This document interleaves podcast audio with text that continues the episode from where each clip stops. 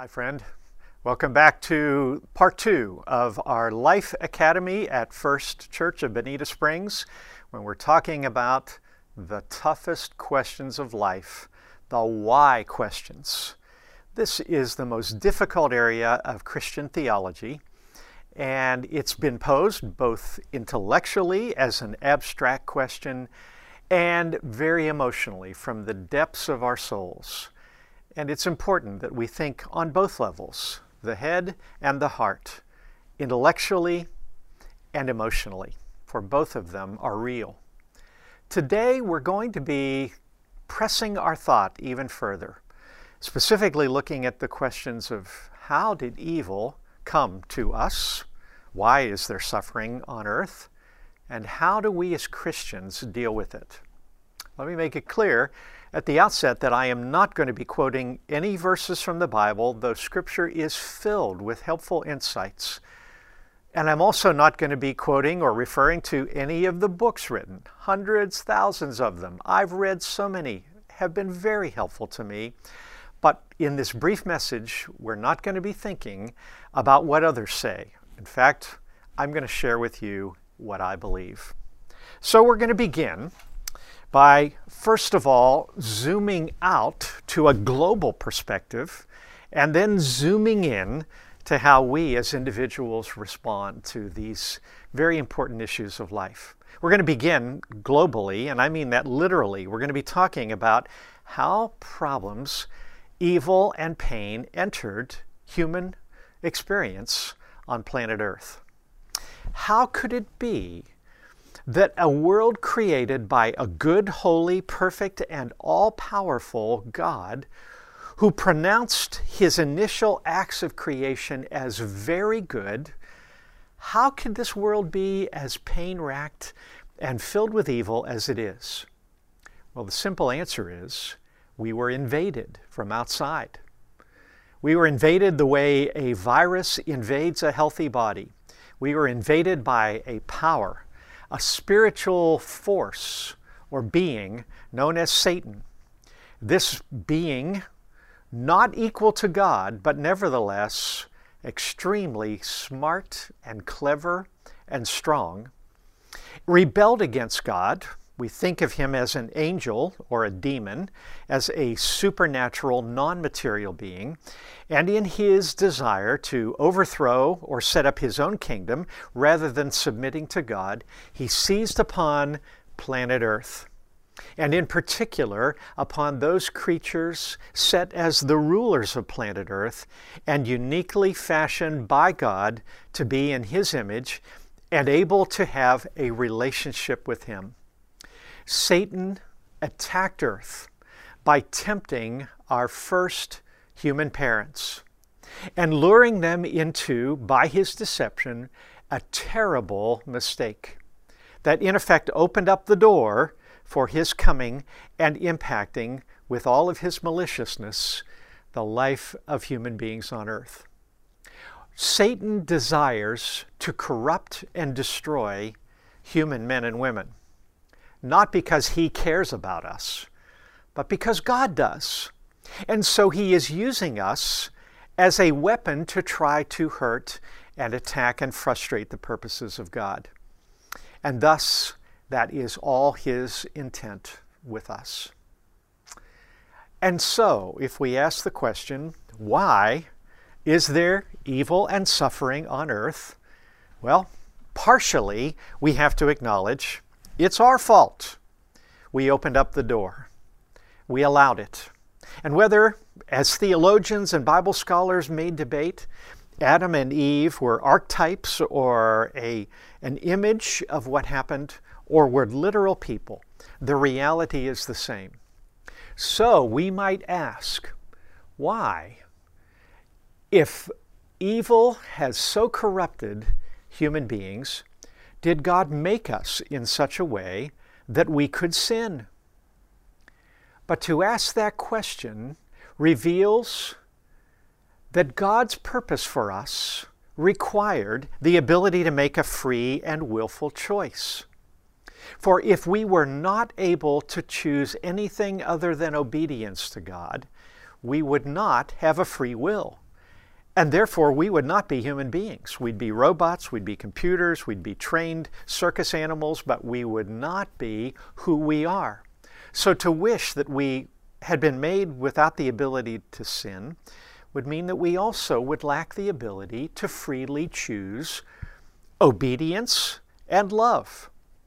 Love, after all, is only love if it is given freely, not if it's forced. Obedience out of love and devotion is very different from the forced obedience by people who are prisoners in a uh, jail. It, it is a totally different thing. So, if we want to be really human, we've got to recognize that built into that is the potential either for us to choose evil or to choose good, to choose rebellion against God or to choose love for Him. To understand who we really are as human beings created by God, we must not only identify that we have a free will and an ability to make a moral choice, but also that we have a dual nature. We are both physical bodies and we are spirits or souls. We share with all the other animals on earth the physical characteristics, including bodies that are not immortal and that are flawed and fragile and susceptible to danger. But we also possess, every human being, a soul that gives us the capacity to live forever in a love relationship with God.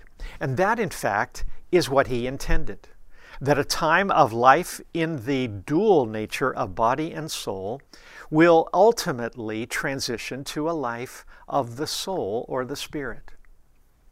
I do not believe that every human being is going to live forever in the presence of God. Some people like to hold on to that. It's a nice fantasy that everyone ultimately will be uh, saved and restored to, to love with God. But that is not the case. And I am convinced that the choices we make here in this earth, this preliminary time, have all to do with where we will spend eternity and if we will be alive forever with God or cast away from His presence. And thus, that dual nature is critical for us to understand. It is God's purpose and desire that everyone will choose to accept His grace and be reconciled to Him, that we might live forever in an eternal home.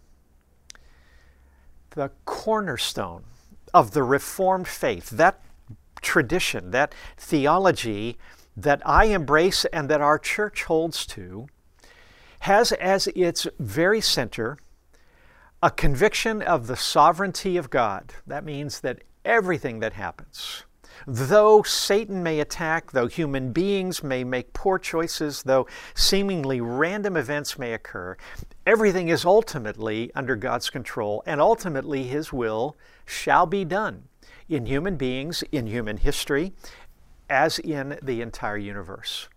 God has not abdicated his throne. He is still in control, and for a time is choosing to allow rebellion until it is ended because of that conviction that I, as a person who has been reconciled to God, can be secure in the Lord, I am able to deal with everything that happens in life with a confidence and a security that nothing can happen to me outside of God's will and purpose for me.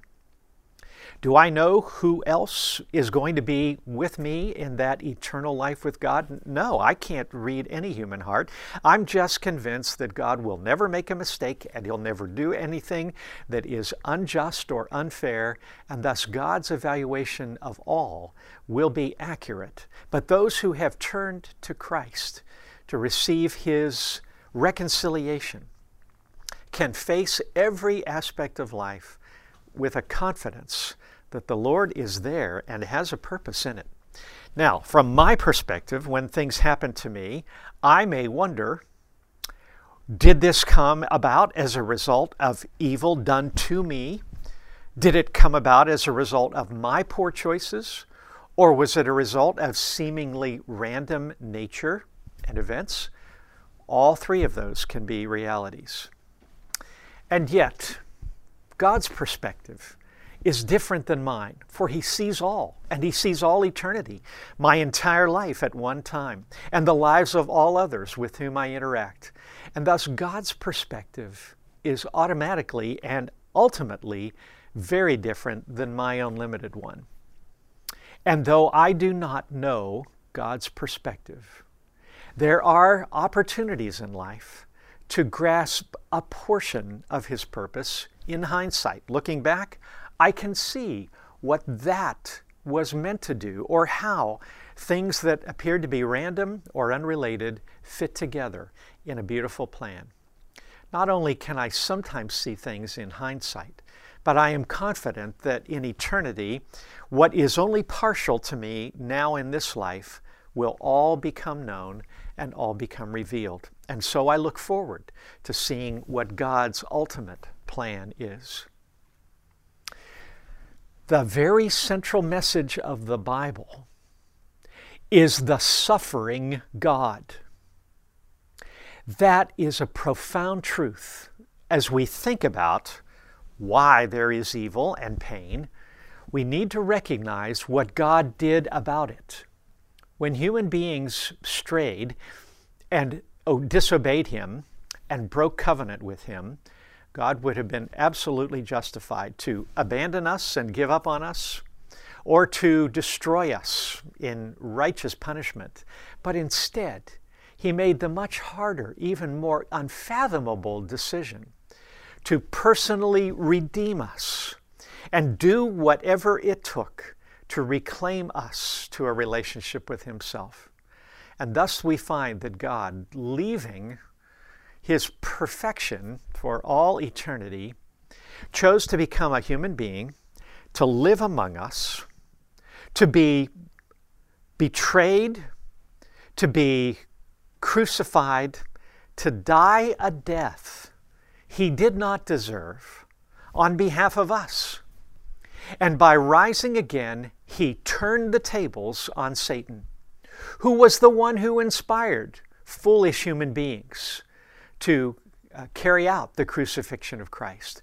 Satan, thinking he had won the great victory, turned out to be a fool, for Jesus turned the tables on him in his resurrection thereby granting to us not only the assurance that He knows what it's like to live in a fallible human body and face every temptation and problem, He's experienced it all to be confident that He knows and He can relate, but also that His victory assures us an eternal victory through Him.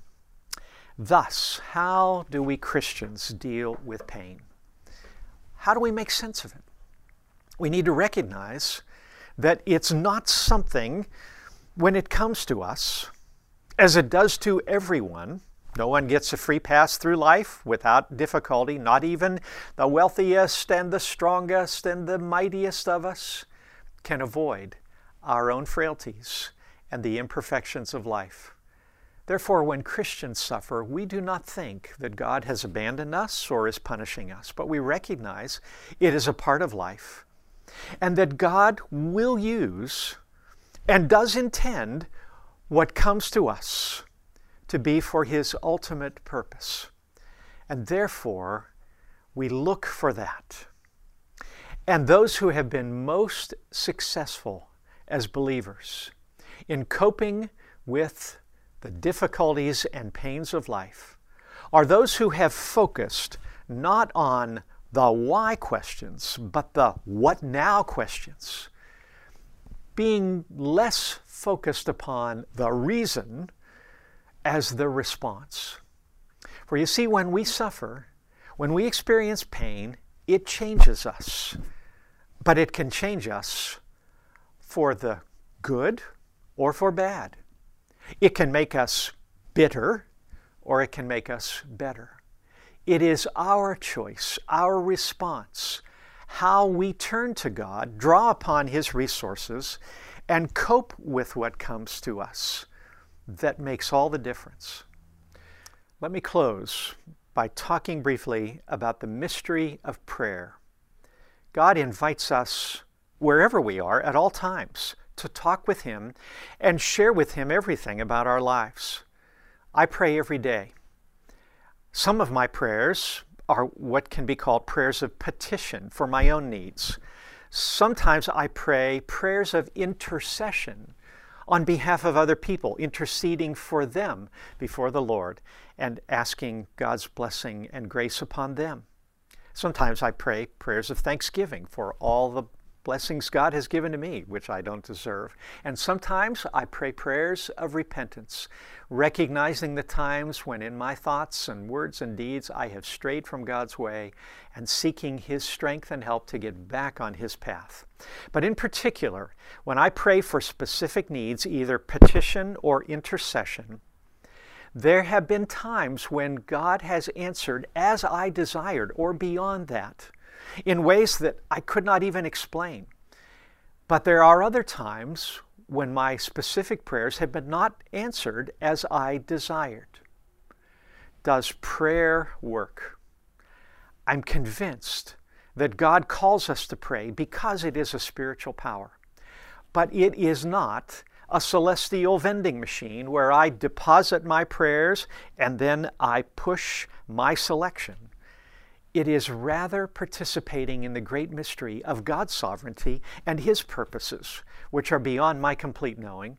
And therefore, when I pray, I believe things do happen. I believe I am changed. By praying for my own needs, I am surrendering to God and acknowledging His presence. When I am praying for others, I am actually drawn closer to them, connected by an invisible uh, cord of love. And I believe they receive an invisible spiritual strength from my prayers for them. But when there are prayers that are not given as I desire, I choose to pray the prayer of Jesus Father, not my will, but thy will be done. It was that prayer of trust, Thy will be done, O Lord, that gives me the confidence to know I am always in the hands of a sovereign God. Well, I hope you'll be able to join us for part three as we continue to explore the great paradox of the why questions of life and how Christians can deal with them.